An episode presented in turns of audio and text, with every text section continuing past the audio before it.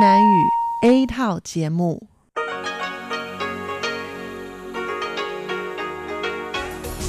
Đây là Đài Phát thanh Quốc tế Đài Loan RTI.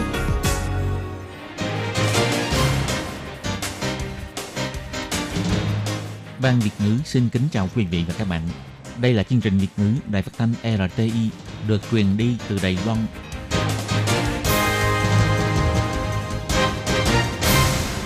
Nhi xin chào các bạn. Các bạn thân mến, các bạn đang đón nghe chương trình của Ban Việt ngữ Đài Tiếng Nói RTI được truyền thanh từ Lài Loan.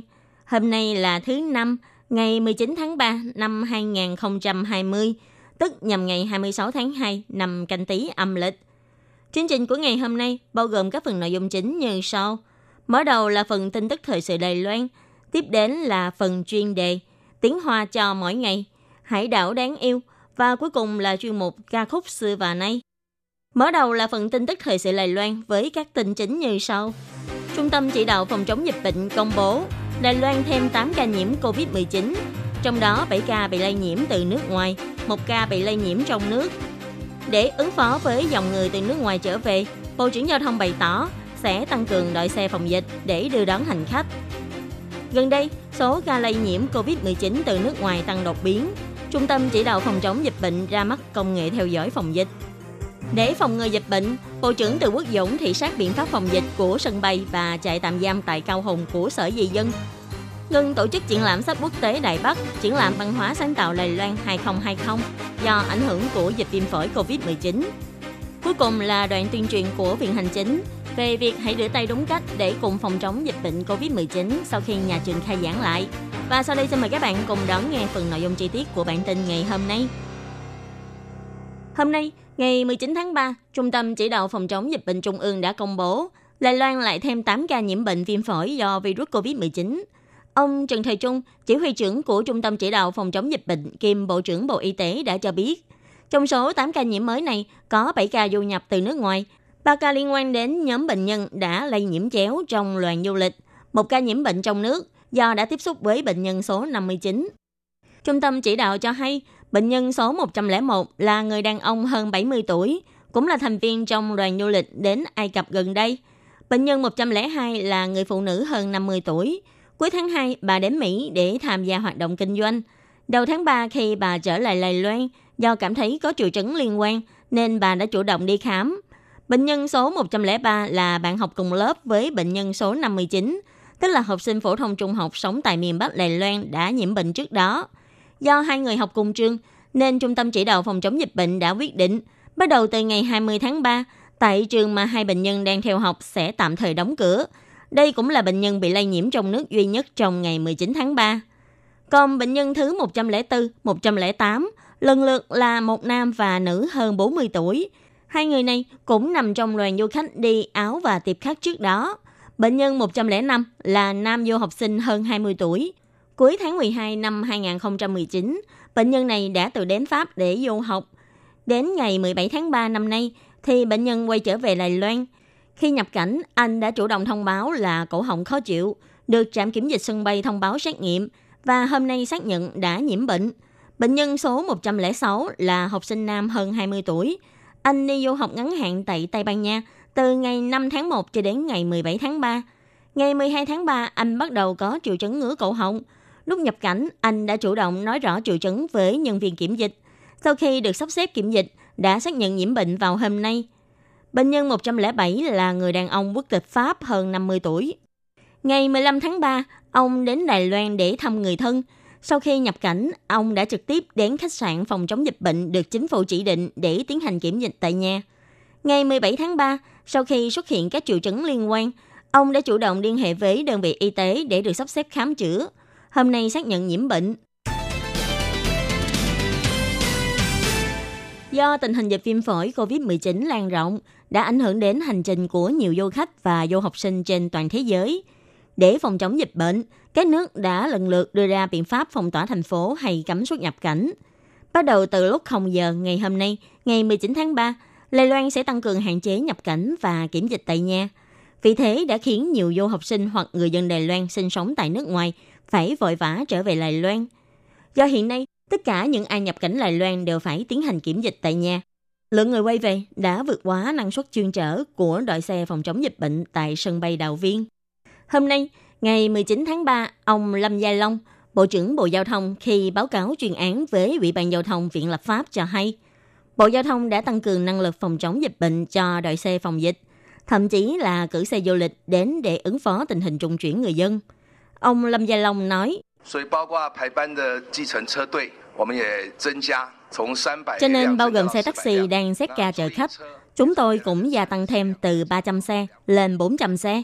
Xe cho thuê cũng được tăng từ 30 chiếc lên 200 chiếc. Thậm chí chúng tôi cũng đã thỏa thuận với công ty xe khách Airbus sẽ cung cấp xe du lịch để chở những hành khách cần đi đường dài. Chúng tôi đều đã lên kế hoạch, chỉ cần để các đơn vị liên quan thực hiện theo thôi. Công ty sân bay Đào Viên cũng bày tỏ, do hiện nay có rất nhiều người nhà của người dân cần phải nhập cảnh cũng cảm thấy lo lắng, không dám đến sân bay để đón con em mình về nhà.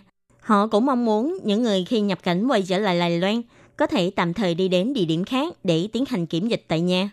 Thêm vào đó là khu vực bị nâng mức độ cảnh báo du lịch lên cấp độ 3 cũng ngày càng mở rộng.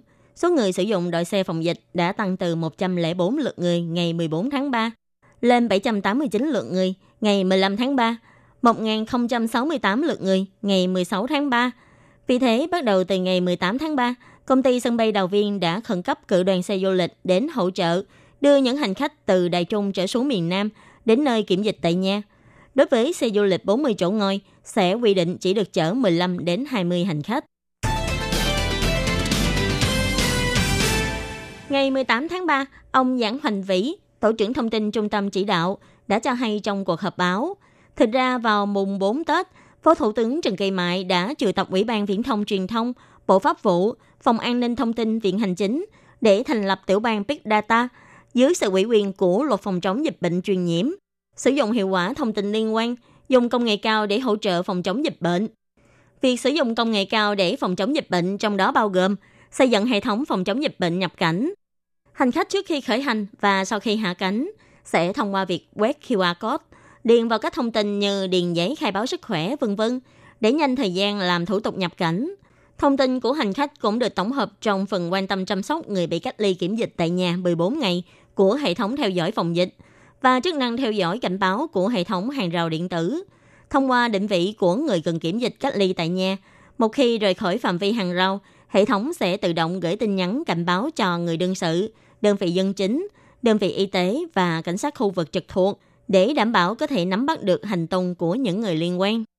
Ông Giảng Hoành Vĩ nhấn mạnh, tất cả các thao tác của hệ thống cũng sẽ phù hợp với biến hóa của tình hình diễn biến thực tế, phù hợp với yêu cầu quy định và tỷ lệ nguyên tắc. Ông Giảng Hoành Vĩ nói, trong hệ thống theo dõi, chúng ta chỉ sử dụng thông tin vị trí. Khi người đó vượt quá phạm vi của hàng rào điện tử, chúng tôi sẽ khởi động thông báo bằng tin nhắn điện thoại. Thông báo này cũng là tình hình nhẹ nhất. Chỉ có cảnh sát và bản thân người đương sự biết. Chúng tôi hy vọng có thể thông qua hình thức này để có thể nắm bắt tình hình thực tế, theo dõi từ lúc nhập cảnh cho đến sau cùng. Ngoài ra, vì mức độ cảnh báo du lịch của nhiều nước đã được nâng cấp, số lượng người nhập cảnh cần phải kiểm dịch cách ly tại nhà cũng gia tăng rất nhiều. Trung tâm chỉ đạo đã mời công ty HTC thiết kế kế hoạch thông qua hệ thống Live POT của ứng dụng Live để tự động hóa thao tác. Những người cần kiểm dịch tại nhà có thể thông qua Live POT chủ động thông báo tình hình sức khỏe và có được thông tin hỗ trợ liên quan, cùng nhau chia sẻ gánh nặng cho những nhân viên làm công tác phòng dịch tiền tuyến. Ông Trần Thời Trung, chỉ huy trưởng Trung tâm chỉ đạo phòng chống dịch bệnh cho biết, nếu chỉ dựa vào sức người, e rằng bao nhiêu người cũng không đủ. Nhưng nếu có thêm công nghệ cao hỗ trợ phòng dịch, cung cấp thông tin chính xác và gửi thông báo cũng sẽ nhanh chóng chính xác hơn. Nhất là khi tình hình dịch bệnh ngày càng lan rộng, số người cần phải kiểm dịch khi nhập cảnh tăng cao, việc phòng chống dịch bệnh bằng công nghệ cao lại càng quan trọng hơn. Cùng với diễn biến dịch viêm phổi COVID đã trở thành đại dịch toàn cầu, gần đây số ca bệnh của Đài Loan lây nhiễm từ nước ngoài cũng tăng mạnh – Phòng ngừa sự lan rộng của dịch bệnh đã trở thành công việc quan trọng nhất của chính phủ.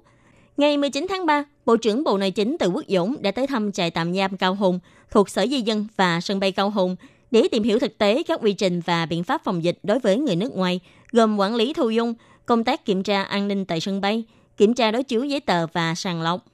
Sở Di dân cũng chỉ ra, tại trại giam Cao Hùng tọa lạc tại khu Vĩnh An, thành phố Cao Hùng, là trại tạm giam có quy mô lớn duy nhất của Sở Di dân tại khu vực Nam Bộ. Để ngăn ngừa xảy ra tình trạng lây nhiễm tập thể, vào dịp cuối tháng 1 trong lúc tình hình dịch bệnh trở nên căng thẳng, đã nghiêm khắc áp dụng các biện pháp gồm tiêu độc khử trùng, tuyên truyền hướng dẫn kiến thức vệ sinh y tế, phân luồng nhân viên và quản lý người ra vào. Đồng thời, gần đây cũng đã tổ chức diễn tập ứng phó phòng dịch, cho mời các bác sĩ phòng dịch chuyên trách của Sở Quản lý và Kiểm soát Dịch bệnh tham dự và cung cấp ý kiến chuyên môn. Ông Từ Quốc Dũng nghe nội dung báo cáo giới thiệu của Sở Di dân và kiểm tra thực tế tình hình công tác chuẩn bị phòng chống dịch bệnh. Ông nhắc nhở nhân viên của trại tạm giam, virus vượt qua mọi khoảng cách biên giới, phòng dịch được coi như chiến đấu, tuyệt đối không được lơ là. Sau đó, ông Từ Quốc Dũng cũng đã đi thị sát sân bay Cao Hùng, tìm hiểu công tác kiểm tra đối chiếu giấy tờ tùy thân của hành khách của đội công tác biên phòng Sở Di dân và chi cục cảnh sát Cao Hùng trực thuộc cảnh sát hàng không Sở Cảnh Chính, thị sát công tác ứng phó cần thực hiện để phối hợp với yêu cầu về phòng chống dịch bệnh. Do tình hình dịch bệnh viêm phổi COVID-19 vẫn chưa có xu hướng thuyên giảm, suy xét đến chất lượng và hiệu quả tham quan, ngày 18 tháng 3, Bộ Văn hóa đã thông báo triển lãm văn hóa sáng tạo Đài Loan năm 2020 vốn dĩ dự định tổ chức vào tháng 4 năm 2020 và triển lãm sách quốc tế Đài Bắc năm 2020 vốn dĩ đã được về ngày tổ chức đến tháng 5. Nhưng sau khi thảo luận đều quyết định là sẽ ngừng tổ chức. Bộ Văn hóa cho hay, việc ngừng tổ chức triển lãm sách nguyên nhân là do dựa trên hướng dẫn không được tụ tập đám đông của Trung tâm Chỉ đạo Phòng chống dịch bệnh Trung ương. Tiểu ban chuyên án triển lãm sách suy xét đến việc triển lãm này Hàng năm đều có gần 600.000 lượt người đến tham quan và dự kiến năm nay sẽ có nhân sĩ của 50 nước đến tham gia triển lãm. Đây là hoạt động trong nhà có quy mô lớn, sẽ có dòng người đông đúc đi sát nhau, có rủi ro lây nhiễm cao. Hơn nữa, các đơn vị tham gia triển lãm và tác giả e rằng cũng do ảnh hưởng của dịch viêm phổi COVID-19 mà không thể đến Đài Loan. Hiệu quả kinh tế của triển lãm vào thời điểm này e rằng cũng không thể như mong đợi. Ngoài ra, cũng suy xét đến việc nếu về ngày tổ chức của triển lãm sách, e rằng cũng sẽ trùng với lịch triển lãm của các triển lãm quốc tế khác vào 6 tháng cuối năm và cũng có thời gian quá tiếp cận với cuộc triển lãm sách quốc tế năm 2021. Tổng hợp những điểm này, Bộ Văn hóa và Quỹ triển lãm sách Đài Bắc cùng quyết định là sẽ ngừng tổ chức cuộc triển lãm sách quốc tế Đài Bắc 2020. Quỹ triển lãm sách sẽ hoàn trả lại toàn bộ chi phí đăng ký cho các đơn vị đến tham gia triển lãm. Đối với khách tham quan đã đặt mua vé trước, ban tổ chức cũng sẽ hoàn trả lại toàn bộ tiền vé trên hệ thống bán vé trước ngày 31 tháng 5 và không khấu trừ lệ phí thủ tục. Còn triển lãm văn hóa sáng tạo Lầy Loan 2020 vốn nhĩ dự định tổ chức vào thời gian từ 17 tháng 4 cho đến 26 tháng 4. Sau khi hỏi ý kiến của các doanh nghiệp tham gia triển lãm, nhiều doanh nghiệp phản ánh đã phải chịu một số ảnh hưởng của dịch bệnh, như nguồn nguyên liệu cung ứng từ nước ngoài bị ngưng cung ứng, dây chuyền sản xuất đình trệ, các tác giả nước ngoài được mời tham dự và người mua đều không thể đến Đài Loan. Bộ Văn hóa đánh giá cho rằng nếu vẫn tổ chức theo kế hoạch ban đầu e rằng sẽ không đạt được hiệu quả mong muốn. Cộng thêm đã đánh giá rủi ro theo chỉ đạo cấm tụ tập đám đông của Trung tâm Chỉ đạo Phòng chống dịch bệnh. Bộ Văn hóa cũng đã đồng bộ quyết định triển lãm văn hóa sáng tạo Lầy Loan năm nay sẽ tạm ngưng tổ chức, để sau khi tình hình dịch bệnh có xu hướng thuyên giảm, sẽ tiến hành nghiên cứu có tổ chức hay không, cũng như là cách thức tổ chức. Để đảm bảo quyền lợi của doanh nghiệp tham gia triển lãm, Bộ Văn hóa đã ủy quyền cho đơn vị tổ chức hoàn trả lại toàn bộ chi phí đăng ký quầy hàng đã đóng cho doanh nghiệp đăng ký tham gia triển lãm. Và tiếp sau đây là phần giới thiệu về cách rửa tay đúng cách của bác sĩ nhi khoa Trần Mộc Vinh do Viện Hành Chính phát hành. Xin chào các bạn nhỏ và phụ huynh, tôi là bác sĩ khoa nhi Trần Mộc Vinh. Một trong những việc quan trọng trong phòng chống dịch bệnh viêm phổi COVID-19 chính là phải thường xuyên rửa tay. Vì trong cuộc sống hàng ngày của chúng ta sẽ thường xuyên đụng hay chạm vào nhiều đồ vật khác nhau. Cũng vì thế mà rất dễ khiến tay mình bị dính vi khuẩn. Cho nên nếu tiếp tục rờ vào mắt, mũi, miệng sẽ rất dễ bị lây nhiễm bệnh. Vì thế phải rửa tay đúng cách, có như vậy mới có thể phòng chống dịch bệnh một cách hữu hiệu. Rửa tay đúng cách không đơn giản là chỉ làm ướt tay, mà còn phải thực hiện đủ 5 bước như sau. Làm ướt tay, thoa xà phòng, chà sát lòng bàn tay, mu bàn tay, đầu ngón tay, kẽ ngón tay và cổ tay. Tất cả đều phải chà sát kỹ. Dùng nước sạch để rửa hai tay, hứng nước lên để làm vệ sinh vòi nước. Lau khô hay dùng máy sấy để làm khô bàn tay. Mọi người nhớ là phải cùng tập thói quen rửa tay đúng cách có như vậy mới có thể cùng nhau phòng chống bệnh viêm phổi do virus COVID-19 hiệu quả. Các bạn thân mến, bản tin thời sự Lầy Loan của ngày hôm nay do khi nhị biên tập và thực hiện cũng xin tạm khép lại tại đây. Cảm ơn sự chú ý lắng nghe của quý vị và các bạn. Xin thân ái chào tạm biệt các bạn và hẹn gặp lại.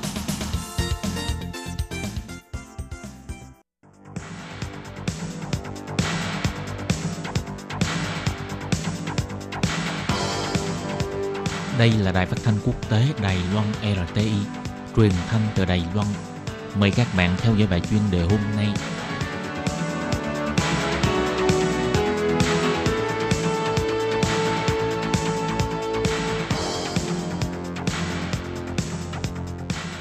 Tường Vi xin kính chào quý vị và các bạn. Tiếp theo chương trình xin mời các bạn theo dõi bài chuyên đề. Bài chuyên đề ngày hôm nay với nội dung như sau.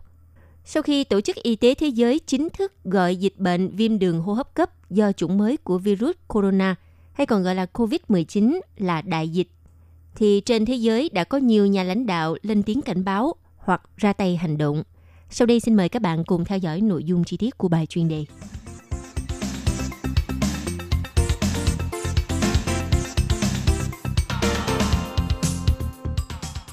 Thưa các bạn, vào ngày 11 tháng 3 vừa qua, Tổ chức Y tế Thế giới đã chính thức gọi dịch bệnh viêm đường hô hấp cấp do chủng mới của virus corona, hay còn gọi là dịch viêm phổi COVID-19 là đại dịch. Thì à, ngày càng có nhiều nhà lãnh đạo trên thế giới đã đứng lên lên tiếng cảnh báo hoặc ra tay hành động. Như Thống đốc Ngân hàng Trung ương châu Âu ECB, ngài Christine Lagarde đã cảnh báo đại dịch COVID-19 có thể gây thiệt hại kinh tế nghiêm trọng như cuộc khủng hoảng tài chính của năm 2008. Còn tại thủ đô Berlin, Thủ tướng Đức ngài Angela Merkel cho rằng 2 phần 3 dân số của đất nước có thể bị nhiễm virus COVID-19.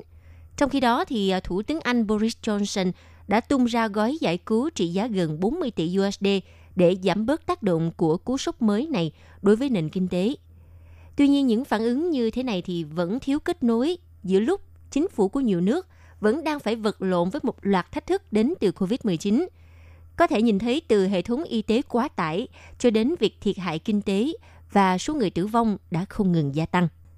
Nhưng theo tờ The New York Times cho rằng, hiện nay thế giới đang đối mặt với dịch bệnh và thiếu vai trò người chỉ huy, mà vai trò này từng được nước Mỹ nắm giữ trong phần lớn kỷ nguyên hậu Thế chiến thứ hai. Như chúng ta có thể thấy rằng từ tháng 12 năm 2019, khi mà dịch bệnh bùng phát, thì à, Tổng thống Mỹ Donald Trump đã không làm việc với các nhà lãnh đạo để đưa ra các biện pháp ứng phó chung mà Donald Trump lựa chọn hướng đi riêng của mình.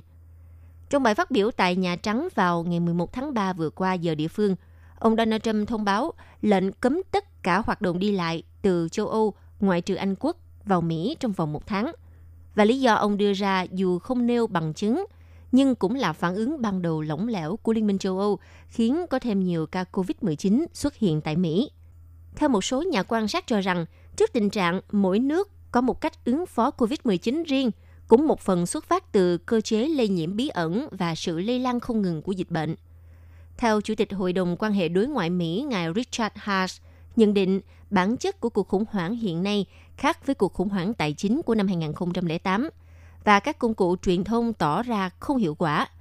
Có thể hiểu được các nước đang tập trung hạn chế tác động tiêu cực của COVID-19 đối với kinh tế, nhưng theo ông Richard Haas thì bước đi này là hấp tấp. Ngược lại, ông cho rằng các nước nên tập trung nguồn lực để làm giảm tốc độ và quy mô lây lan của dịch bệnh trước khi thực hiện các chương trình giải cứu kinh tế. Và vấn đề ở đây là nỗ lực khống chế dịch bệnh tại một số nước đang gặp khó khăn vì những lý do khác nhau – như chẳng hạn tại Mỹ, tình trạng thiếu hụt bộ xét nghiệm SARS-CoV-2 khiến cho các quan chức không thể nắm rõ quy mô của đợt bùng phát COVID-19. Còn tại Ý thì tranh cãi nổ ra giữa các chính khách và chuyên gia y tế về việc liệu nhà chức trách có xét nghiệm quá nhiều người ở vùng Lombardy và thổi phồng số ca nhiễm cũng như khiến cho công chúng hoang mang hay không. Chưa dừng tại đó, cuộc chiến chống COVID-19 đang hoành hành tại quốc gia châu Âu này còn gặp khó khăn bởi phong trào chống vaccine. Những người ủng hộ chủ nghĩa dân túy cũng gây cản trở khi họ quy trách nhiệm dịch bệnh cho biên giới mở và người di cư. Theo tờ The Washington Post, thì các đảng cực hữu ở Pháp, Đức và Tây Ban Nha đã lợi dụng sự lây lan của dịch bệnh để kêu gọi tăng cường kiểm soát biên giới. Và nhìn chung, những hành động của các quốc gia hiện nay là chưa có sự kết nối, Chính vì vậy, các chuyên gia kêu gọi các nhà lãnh đạo hãy tìm tiếng nói chung và hãy cùng hành động phòng chống và ngăn chặn sự lây lan của dịch COVID-19 đem lại sự an bình cho người dân trên thế giới.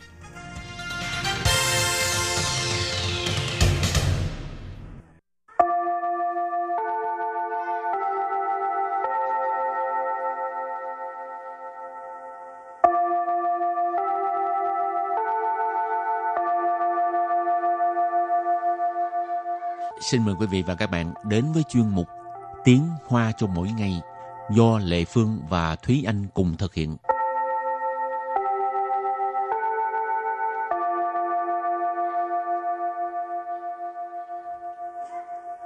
Thúy Anh và Lệ Phương xin kính chào quý vị và các bạn. Chào mừng các bạn cùng đến với chuyên mục Tiếng Hoa cho mỗi ngày ngày hôm nay. Hôm nay mình lại tiếp tục học về đề tài khách sạn. Ừ. Mà mỗi lần đặt khách sạn á, Lệ Phương rất uh, thích là đi kiếm những cái khách sạn nào mà có uh, hồ bơi. Ừ. Ừ, Là nghe giá tiền có vẻ cao rồi đó. ờ, cao hơn chút. Nhưng mà hồ bơi là cao rồi. nhưng mà mỗi lần cứ ham có hồ bơi mà đến khi đi chơi tới khách sạn đó rồi cũng không có xài tới tại vì đi chơi từ sáng tới tối về luôn Ừ. rồi mệt quá không có đi bơi luôn trừ phi mà hôm đó về sớm mới à, đi hồ bơi bơi Còn Thúy Anh là có một lần đặt một cái ờ, chỗ ở thì cũng là nhà nghỉ thanh niên cái kiểu mà uh, chiến điện lũy quản giống lần trước Ừ. mà Thúy Anh nói thì trong đó họ có một cái hồ là hồ nước nóng tức là giống như mình Wow. mình ngâm suối nước nóng vậy đã vậy ừ. rồi có phòng xông hơi nữa ừ. Ừ, mà giá của cái ờ, cái khách sạn đó thì rất là rẻ ừ. À, đó là tại vì à, à, mấy cái thiết bị công cộng mà ha. Ừ. những Cho thiết bị nên, như ờ, vậy thì ờ, hơi tốn tiền kể đi lâu lâu một lần hưởng thụ mà ha rồi, hôm nay mình à, học về những à, thiết bị trong khách sạn.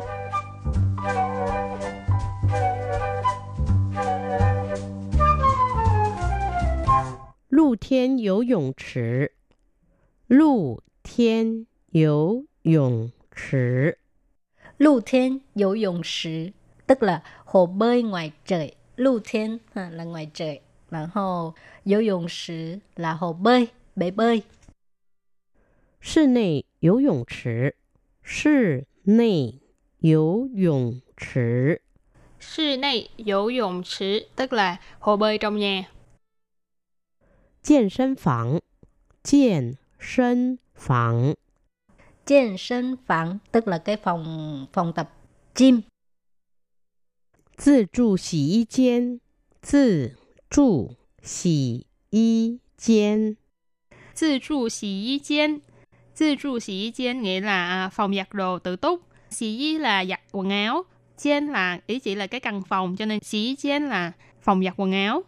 Tự trụ là tự túc, tự giúp đỡ, tự làm. Cho nên tự trụ xí chen là phòng giặt quần áo tự túc. Tức là các bạn có thể đến đây mang quần áo của mình đến đây rồi tự bỏ vào máy giặt, rồi tự ờ, bỏ vào máy sấy vân vân.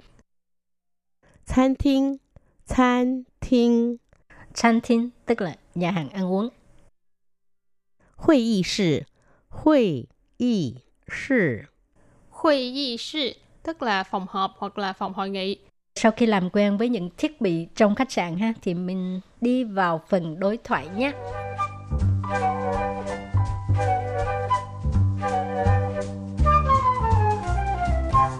喂，请问早餐几点开始？从六点半到十点。 是的，请问您还需要什么服务吗？请帮我叫计程车好吗？没问题。 Rồi câu đầu tiên là quý, xin问早餐几点开始 tức là alo, ờ, cho hỏi là ờ, ăn sáng bắt đầu vào lúc mấy giờ? 喂， Quý thì ờ, trong tiếng Hoa người ta không có nói alo giống trong tiếng Việt của mình mà người ta sẽ là quý. 请问 Xin问là xin hỏi, cho hỏi. 早餐 早餐 là bữa ăn sáng.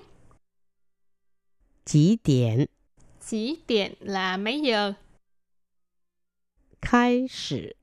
Khai sự là bắt đầu, cho nên 早餐 chỉ điện khai sự là mấy giờ bắt đầu ăn sáng. Bữa ăn sáng bắt đầu lúc mấy giờ?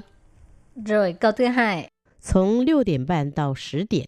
从6点半到10点 tức là từ 6 giờ rưỡi đến 10 giờ ở đây có một cái uh, cấu trúc ngữ pháp đó là trộn tạo.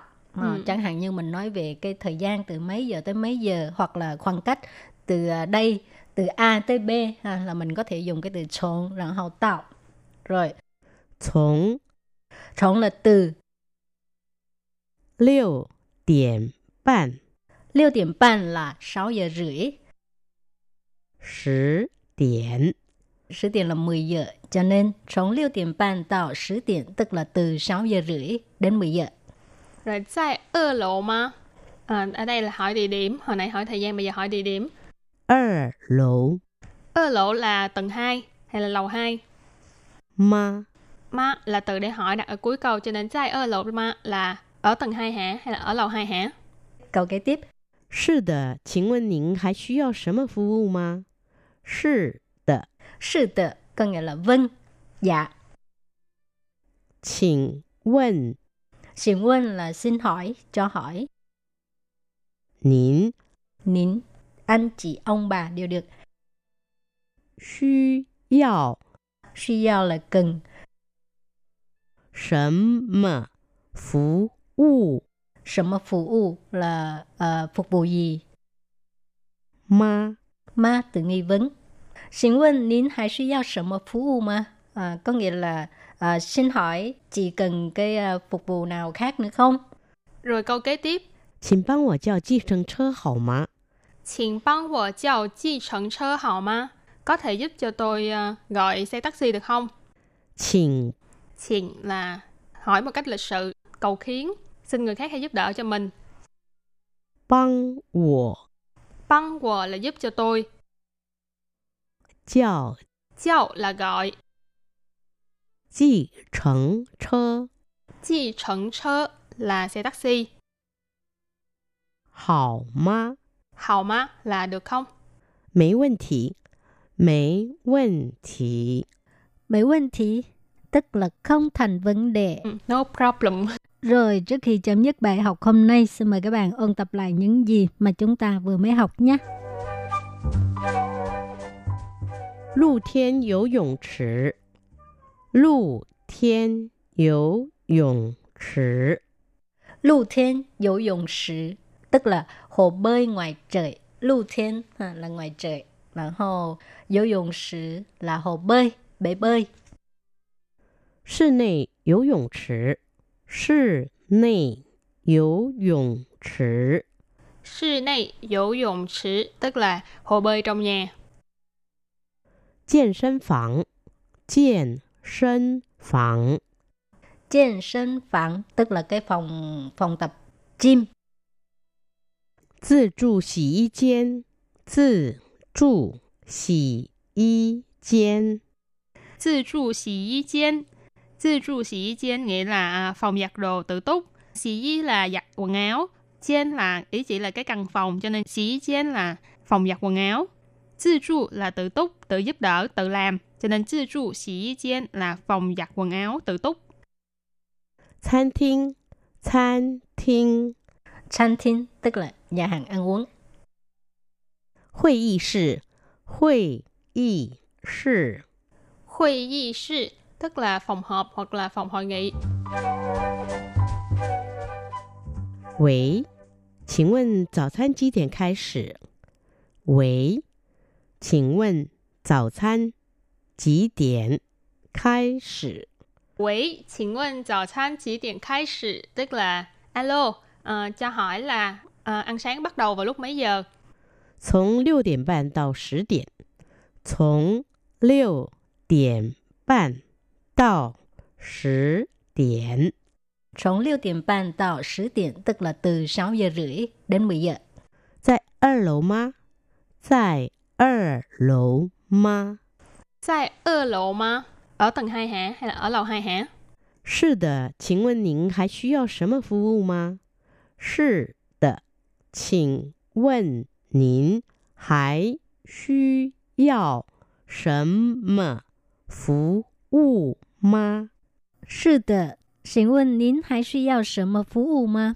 Câu này có nghĩa là vâng, à, xin hỏi chị còn cần tới cái à, sự phục vụ nào khác nữa không ạ?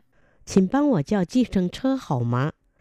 请帮我叫计程车好吗？ Xin帮我叫计程车好吗? Có thể giúp cho tôi ờ, gọi xe taxi được không? 没问题，没问题。 Mấy vấn đề không thành vấn đề.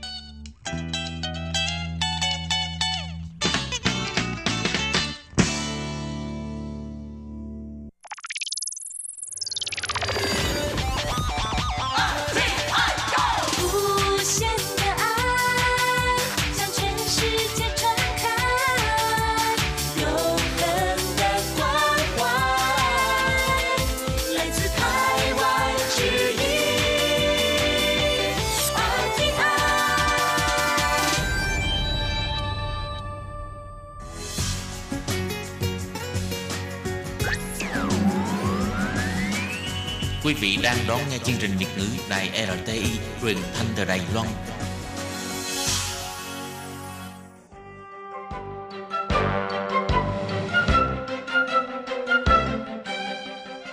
Chào mừng quý vị đến với chương trình Hải đảo đáng yêu do Tố Kim thực hiện.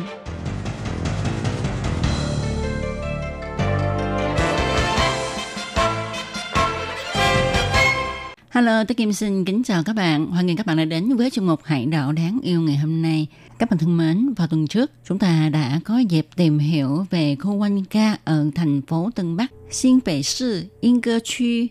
Thì trong chương mục tuần này, Tố Kim sẽ tiếp tục giới thiệu với các bạn về khu vực quanh ca, con đường phố cổ, cũng như là những danh lam thắng cảnh ở quanh ca để chúng ta có thể tìm hiểu nhiều hơn về xứ sở đồ gốm tại khu vực phía Bắc của Đài Loan này nhé.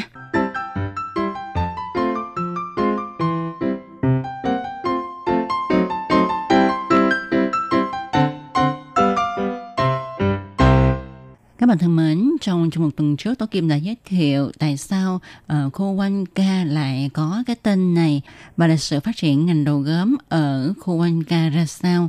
Trong ngày hôm nay, chúng ta tiếp tục cùng nhau tìm hiểu về những danh lam thắng cảnh cũng như là những đồ gốm xứ ở đây có những nét đặc biệt gì nhé. Thì khi mà các bạn đến quanh ca Yên Cơ thì Tố Kim nghĩ ha, các bạn nên đi một kích quanh ca Thạch để chúng ta biết được là tại sao mà hòn đá này được lấy làm tên đặt cho khu vực ở đây. Các bạn có biết không, Quan Ca Thạch là một thắng cảnh kỳ bí đặc sắc của khu Quan Ca. Thêm vào đó, có những truyền thuyết nói về nó làm cho nó càng có vẻ thần bí hơn. Có một truyền thuyết mà nhiều người biết đến, đó là chuyện Quan Ca Thạch biết ăn thịt người. Nó tỏa trướng khí khắp trời, làm cho người ta lạc đường như là đi trong mê hùng trận thì vào thời điểm ông Trịnh Thành Công còn gọi là Diên Bình quân vương sau khi đánh bại quân Hà Lan thì ông dẫn quân đi ngang qua đây. Quân của ông bị trướng khí bao vây, quân lính bị sương mù của quanh ca thạch phun ra nuốt mất người. Quân lính phải bắn đại pháo làm đứt ngang cổ của hòn núi này, trướng khí mới tăng đi. Còn một truyền thuyết nữa giật gân hơn đó là tương truyền công nguyên năm 1861 sau khi Trịnh Thành Công đánh bại quân Hà Lan Ông đi khắp vùng mới giành lại để chu an dân chúng. Khi ông đi ngang qua trấn Quanh Ca thì nghe nói là có một con chim cực lớn do người dân tộc nguyên trú ở đây nuôi dưỡng, thường hay gây hại cho dân làng. Để trừ hại cho dân, ông Trịnh Thành Công đã dùng cung tên bắn trúng ngay yết hầu của con chim. Con chim lớn này sau khi trúng tên, nó kêu lên một tiếng thật lớn rồi bay lên đầu ngọn núi. Dân chúng tìm khắp nơi, nhưng không tìm thấy con chim đâu. Họ chỉ thấy trên đầu ngọn núi có một cái tượng đá giống hình con chim lớn đó. Nơi ít hầu của nó lại có một cái hốc. Hiển nhiên là vết thương do bị trúng tên. Lúc này thì dân chúng mới vỡ lẽ ra là đó là con chim gây hại cho dân, đã hóa thạch. Do đó, họ bèn đặt tên cho hòn đá này là Oanh Ca Thạch. Trong quanh ca thạch có một hang động sâu không thấy đáy, nhưng hiện nay hang này đã bị phong gánh lại và nó cũng được người ta phủ lên một số truyền thuyết.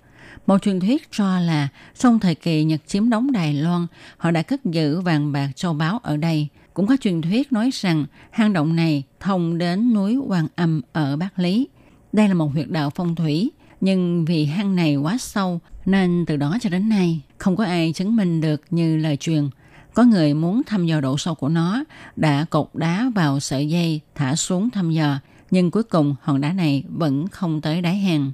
Số truyền thuyết mang tính thần thoại này đã phủ lên lớp màng thần bí cho thị trấn Oanh Ca, vốn là một thị trấn chân chất giản dị, làm cho Oanh Ca Thạch trở thành một tiêu đề địa lý ở thị trấn Oanh Ca. Từ con đường đi bộ thông qua Oanh Ca Thạch, quay về phía trái, đi thẳng, thì sẽ tới công viên Sơn Lâm. Công viên này được xây dựng theo địa thế ngọn núi, vừa đúng tiếp giáp với Hồng Đức Cung, Quanh Ca Thạch và Bích Long Cung. Trên đường đi chúng ta có thể nghe thấy tiếng chim hót, hương hoa thơm ngát, rừng cây như nâng đỡ những bước chân đi của mình, thật là thoải mái. Đi không bao lâu thì chúng ta sẽ thấy một nơi nghỉ mát. Tiếp tục đi về phía trước, ta sẽ phát hiện đường đi của núi có hình chữ Z. Ở con đường này chúng ta có thể quan sát quanh ca thạch ở nhiều góc độ khác nhau. Ở mỗi góc độ chúng ta sẽ thấy nó có một vẻ đẹp riêng. Khi chúng ta đi trong con đường này, ta sẽ thấy có một chiếc cầu nhỏ nằm lạc giữa rừng cây, hình thành một phong cảnh rất đẹp. Nếu tiếp tục đi theo con đường này không bao lâu, thì bạn sẽ thấy một ngôi miếu hai tầng với tên gọi là Thừa Thiên Nông Lâm Đan Tự. Bạn có thể nghỉ chân ở đây một lát. Rồi nếu bạn tiếp tục đi về phía trước nữa, thì phong cảnh ven đường sẽ làm cho bạn mê say. Đây là con đường núi làm cảm động lòng người. Sau đó bạn hãy đi theo con đường có tay vịn. Bạn sẽ thấy một cái đầm màu xanh và một vườn rau cải. Đi thêm vài bước thì trước mặt bạn là tòa Bích Long Cung.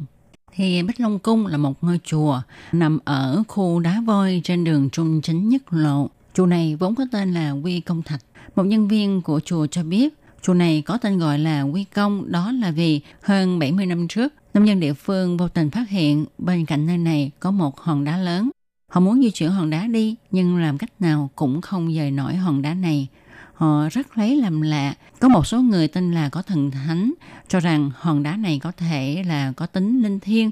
Người này bèn cầu khẩn với hòn đá rằng hãy phù hộ cho người thân đang bị bệnh được khỏi bệnh. Kết quả là không bao lâu, bệnh tình người nhà của họ thuyên giảm dần. Tin này lan truyền ra, không ít người nghe tiếng đã đến đây cầu khẩn với hòn đá và dần dần hòn đá này đã trở thành tín ngưỡng của dân chúng nơi đây. Do dân địa phương tin vào sự linh hiển của hòn đá Quy Công Thạch, cho nên họ đã quyên tiền xây dựng một ngôi chùa ở đây. Vì ở mặt sau của hòn đá Quy Công Thạch có hoa văn như hình bát quái, cho nên họ đặt tên cho thần bảo hộ là bát quái tổ sư. Do tín đồ đến đây dân hương ngày càng đông, các nhân sĩ địa phương đã phối hợp với chính quyền quy hoạch nơi đây thành điểm tham quan. Đến năm 1990, người dân nơi đây đã quyên tuyền xây dựng lại ngôi chùa. Bích Long Cung là một ngôi chùa to lớn, có hơn 100 nấc thang thông đến chính điện. Nét đặc sắc nhất là kim bích quy hoàng, được dùng hai màu vàng kim và màu đỏ làm thành. Khi chúng ta đứng xa xa nhìn thì nó giống như là kim thành được xây dựng bằng vàng rồng. Ngoài ra khi đến khu Anh ca chúng ta còn có thể đến Hồng Đức Cung. Ngôi chùa này có quy mô không lớn lắm nhưng được xây dựng rất tinh tế hoa lệ. Chùa này thờ một vị rất nổi danh về binh pháp, đó là Tôn Tẩn của thời chiến quốc. Nét đặc sắc của ngôi chùa này là ở phía sau chính điện có hình Tôn Tẩn thật là lớn, rất uy nghi thì khi mà đến quanh ca ha uh, rất là nhiều người sẽ đi đến khu phố cổ quanh ca để chiêm ngưỡng những cái tác phẩm nghệ thuật gốm hoặc là đi mua những cái nồi cái niêu hay cặp đựng gạo hoặc là những cái ấm trà uh, để mà về pha trà vân vân và vân vân. Hiện nay thì con đường này đã được chỉnh chu rất là khang trang, mở mang các tiệm có bán đồ gốm rất là đẹp.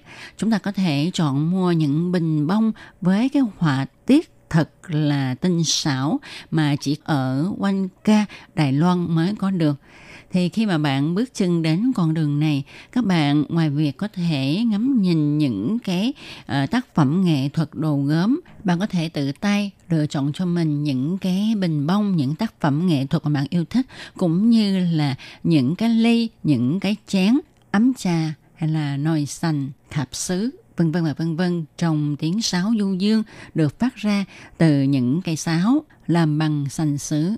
Tại khu quanh ca còn có Viện Bảo tàng Gốm Sứ lưu giữ lại tài sản văn hóa quý báu. Chúng ta có thể đến đây tham quan để có thể thấy được sự phát triển của ngành gốm sứ ở khu quanh ca Đài Loan như thế nào, cũng như là thấy được cái nét văn hóa, nghệ thuật đặc sắc của đồ gốm ở khu này. Qua đây chúng ta càng thấy được các nghệ nhân yêu gốm sứ đã kiên trì chăm chỉ, đeo đuổi sáng tạo những tác phẩm nghệ thuật để đời. Nhờ có những nghệ nhân như thế này và những người làm đồ gốm ở quanh ca luôn kiên trì giữ vững cương vị của mình, sáng tạo không ngừng, đã khiến cho ngành gốm sứ ở quanh ca mới phát triển và nổi tiếng như hiện nay. Các bạn thân mến, các bạn vừa đón nghe chương mục Hải đảo đáng yêu do Tố Kim thực hiện. Tố Kim xin chân thành cảm ơn sự chú ý theo dõi của các bạn.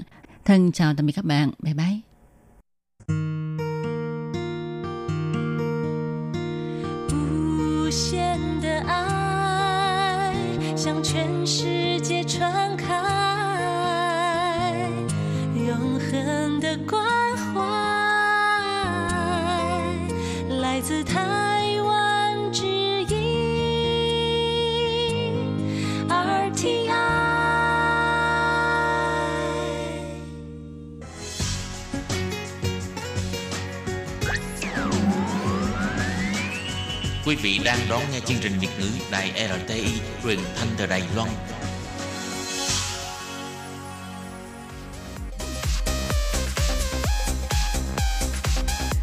Xin mời quý vị và các bạn đón nghe chương mục ca khúc xưa và nay do Thúy Anh thực hiện.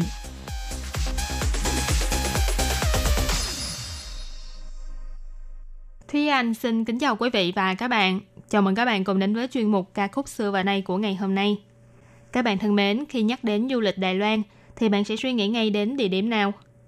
Trước đây khi mà chưa từng đến Đài Loan thì ấn tượng của Thúy Anh về hòn đảo này chỉ là có những nơi như tòa nhà Đài Bắc 101 hoặc là những thành phố lớn chẳng hạn như là thành phố Đài Bắc, thành phố Cao Hùng, thành phố Đài Trung vân vân. Và một địa điểm đặc biệt nhất mà cho đến nay Thúy Anh vẫn chưa có dịp để đi đến, đó là đảo Bành Hồ. Ngay con nhỏ, một trong những bài hát tiếng Hoa mà Thúy Anh thường nghe và cảm thấy yêu thích nhất đó là bài hát Wai Pua Tờ Phần Khủ Wan, nghĩa là Vịnh Bành Hồ của bà ngoại. Thực ra thì trong làng nhạc của Đài Loan thì có rất nhiều bài hát là có nhắc đến địa danh của Đài Loan. Và qua những bài hát này thì cũng phần nào có thể giúp cho người nghe hiểu thêm về Đài Loan, biết về những thành phố, những làng quê, những con đường mà sống mãi trong ký ức của những người bản xứ. Và những ca khúc này cũng giúp mang danh tiếng của những địa phương được nhắc đến trong lời bài hát đi khắp thế giới. Thậm chí là có nhiều du khách cố tình sắp xếp hành trình tham quan của mình chỉ vì từng nghe qua một bài hát về một địa phương nào đó ở Đài Loan. Vì thế trong chuyên mục của chúng ta ngày hôm nay thì Thúy Anh xin chia sẻ với các bạn một vài ca khúc kinh điển có nhắc đến địa danh ở Đài Loan, cùng theo tiếng nhạc để khám phá Đài Loan các bạn nhé. Cũng như đã nêu ở trên, thì bài hát đầu tiên mà Thúy Anh ấn tượng về Đài Loan đó là bài Wai Phổ Tờ Phấn Khủ Quan, nghĩa là Vịnh Bành Hồ của bà ngoại. Giai điệu vui tươi và câu chuyện về người bà vô cùng dễ thương đã khiến cho Thúy Anh nhớ mãi. Cho đến khi đã đến Đài Loan mới biết rằng thực ra đây là một bài hát huyền thoại một thời, là một ký ức chung của rất là nhiều người dân Đài Loan. Thú vị nhất là mỗi khi chỉ cần nhắc đến giảng quang, sa thanh, thì ngay sau đó đối phương sẽ tiếp lời là hải Lăng xiên rỉnh trạng, hải dụ y cơ lầu choán trạng, nghĩa là ánh nắng, bãi cát, sóng biển, xương rồng và một ông thuyền trưởng già. Bởi vì đây là câu cuối cùng của bài hát, với thủ pháp liệt kê và giai điệu như là dẫn dắt người ta nhìn theo hướng mà tác giả miêu tả, chỉ bằng những danh từ rất là đơn giản nhưng lại có hiệu quả cho người nghe tưởng tượng ra toàn cảnh bờ biển mà tác giả đang đi dạo cùng với bà ngoại của mình. Ca sĩ hát gốc của bài hát này là cố nghệ sĩ Phan An Bang, Pan An Pang, là một ca sĩ nhạc dân ca và là người dẫn chương trình truyền hình nổi tiếng của Đài Loan. Vịnh Bình Hồ của bà ngoại là tác phẩm được viết dựa trên câu chuyện về tình bà cháu của chính Phan An Bang và cũng là ca khúc đầu tiên mà ca sĩ Diệp Giai Tu, Ye Cha Show sáng tác cho Phan An Bang. Đây là một bài hát có giai điệu vui tươi nhẹ nhàng và đặc biệt nhất là tràn ngập những ký ức tuyệt vời về thời thơ ấu. Với hình ảnh người bà thân thương cùng với phong cảnh của Bành Hồ tuyệt mỹ, không chỉ là gợi lên tình cảm thương nhớ quê hương mà còn mang danh tiếng của Bành Hồ đi khắp năm châu bốn bể.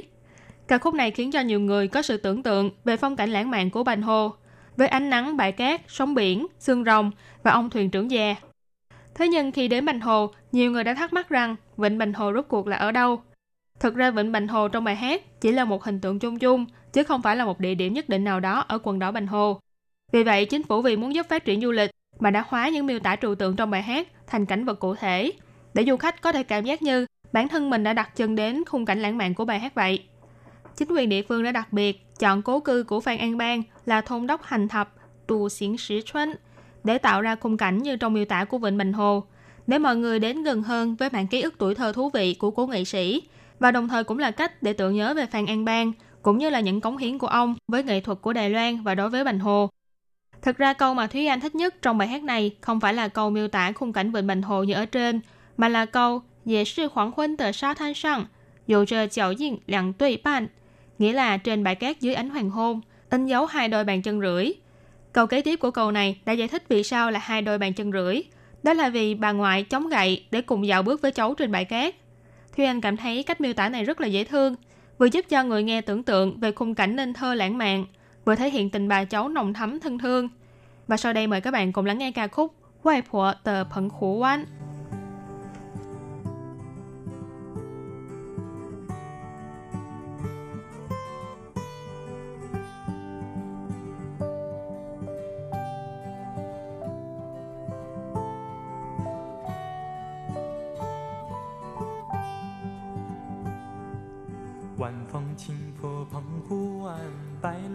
沙滩。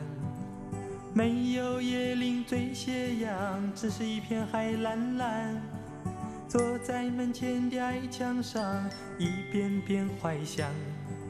也是黄昏的沙滩上，有着脚印两对半。那时外婆拄着杖，将我手轻轻挽。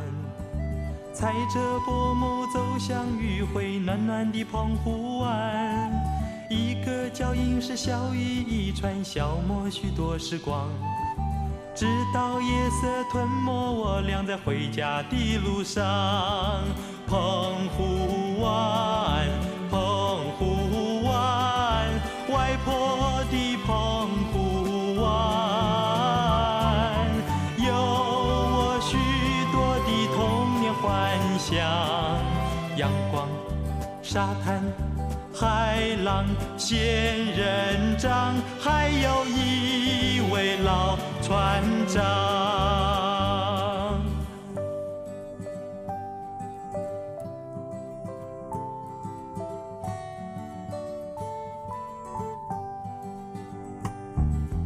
晚风轻拂澎湖湾，白浪逐沙滩。没有椰林缀斜阳，只是一片海蓝蓝。坐在门前的矮墙上，一遍遍怀想。也是黄昏的沙滩上，有着脚印两对半。那时外婆拄着杖，将我手轻轻挽。踩着薄暮走向余晖暖暖的澎湖湾，一个脚印是小雨一串，消磨许多时光。直到夜色吞没我俩在回家的路上，澎湖湾，澎湖湾，外婆的澎湖湾，有我许多的童年幻想，阳光、沙滩。海浪、仙人掌，还有一位老船 và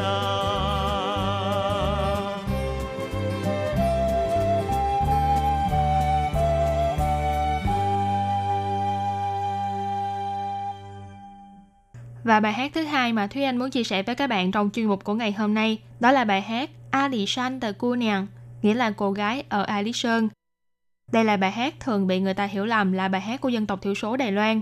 Nhưng thực ra đây là một bài hát được sáng tác từ năm 1947 do Trương Triệt sáng tác và Đặng Vũ Bình phổ lời. Đồng thời là nhạc phim cho bộ phim điện ảnh bằng tiếng quan thoại đầu tiên của Đài Loan sau khi Đài Loan giành được độc lập từ Nhật Bản. Và bài hát lấy bối cảnh của câu chuyện xảy ra ở vùng núi A Lý Sơn, cho nên bài hát chủ đề cũng được sáng tác với âm hưởng của dân ca miền núi. A Lý Sơn Alexander Cunian miêu tả phong cảnh núi non hùng vĩ, cảnh quan tự nhiên lộng lẫy, đang xen với hình ảnh những cô gái vùng núi xinh đẹp và những chàng trai vùng núi tráng kiện. Bài hát này đã mang danh tiếng của A Lý Sơn đi khắp nơi và cũng là bài hát tạo dựng nên ấn tượng về vùng đồi núi Thanh Bình A Lý Sơn của Đài Loan. Cảnh quan tự nhiên trong khu vực này, ngoài những mảng rừng dày đặc phong phú đa dạng, còn nổi tiếng với những cảnh mặt trời mọc, biển mây, hoàng hôn, cây thần và đường sắt. Năm cảnh đẹp này được xếp chung với nhau gọi là A Lý Sơn Ngũ Kỳ.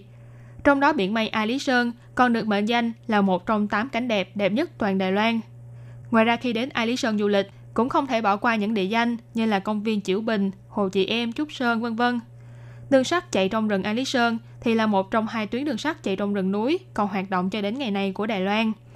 Bài hát Alexander Cunian đã từng được trình diễn bởi rất là nhiều ca sĩ khác nhau và sau đây thì mời các bạn cùng lắng nghe bài hát qua phần trình diễn của ca sĩ Đặng Lệ Quân.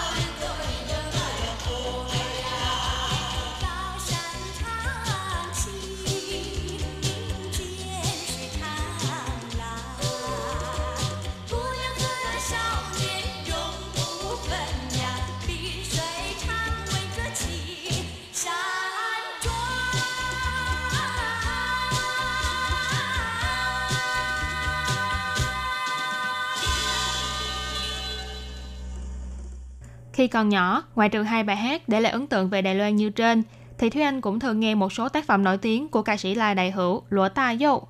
Và La Đại Hữu cũng có một bài hát có nhắc đến địa danh của Đài Loan, và nơi ấy là Lộc Cảng, Lu Cận. Thị trấn Lộc Cảng, ngoài là một thị trấn lâu đời của Trương Hóa, còn nổi tiếng khắp nơi với bài hát Lu Cảng Xiao Trân, Lộc Cảng Tiểu Trấn.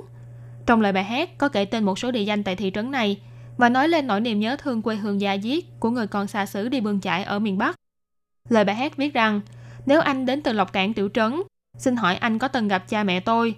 Nhà tôi là căn tập hóa nhỏ bán nhang đèn ở đằng sau miếu ma tổ. Nếu anh là người đến từ Lộc Cảng Tiểu Trấn, xin hỏi anh có từng gặp người tôi yêu? Năm xưa khi tôi rời khỏi, cô ấy chỉ mới 18. Là một cô gái hiền lành với mái tóc xoăn dài sau lưng. đại Bắc không phải là nhà của tôi.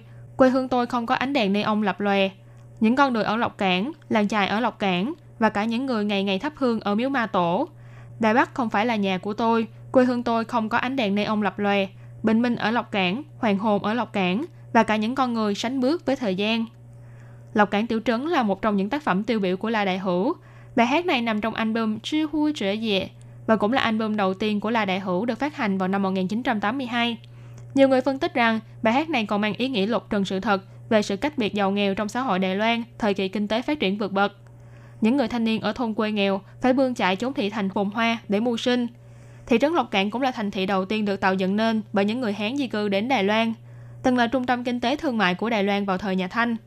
Do vị trí nằm ở cảng khẩu gần với khu đường sơn của Trung Quốc nhất, nên được các quan phủ triều nhà Thanh chỉ định là cửa khẩu đường biển chính thức để vào Đài Loan và cũng là nơi có thiên hậu cung duy nhất được xây dựng và duy trì bởi quan phủ. Lộc Cảng tuy không lớn, chỉ cần đi bộ hay đi xe đạp thôi cũng đủ để đi hết các địa điểm du lịch trong thị trấn này và cũng có rất nhiều món ẩm thực truyền thống nổi tiếng. Bạn có thể vừa chậm rãi dạo bước trên những con đường hẻm cổ xưa, vừa từ từ thưởng thức những món ẩm thực truyền thống đặc sắc. Lưu Cảng Sầu Trên cũng sẽ khép lại chuyên mục ca khúc xưa và nay của ngày hôm nay. Cảm ơn sự chú ý lắng nghe của quý vị và các bạn. Xin thân ái chào tạm biệt và hẹn gặp lại các bạn trong chuyên mục của tuần sau cũng vào giờ này. Bye bye!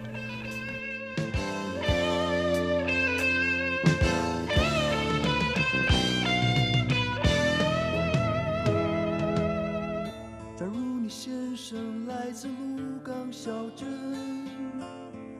请问你是否看见我的爹娘？我家就住在妈祖庙的后面，卖着香火的那家小杂货店。假如你先生来自鹿港小镇。请问你是否看见我的爱人？想当年我离家时，她已十八，有一颗善良的心和一卷长发。台北不是我的家，我的家乡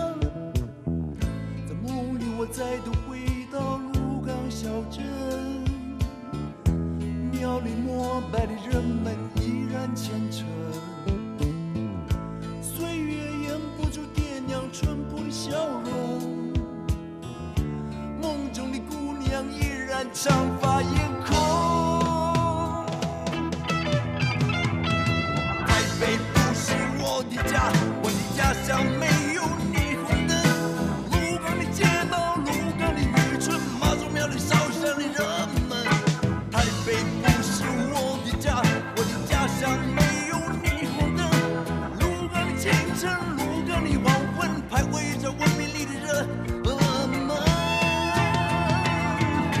再给我唱起这首歌。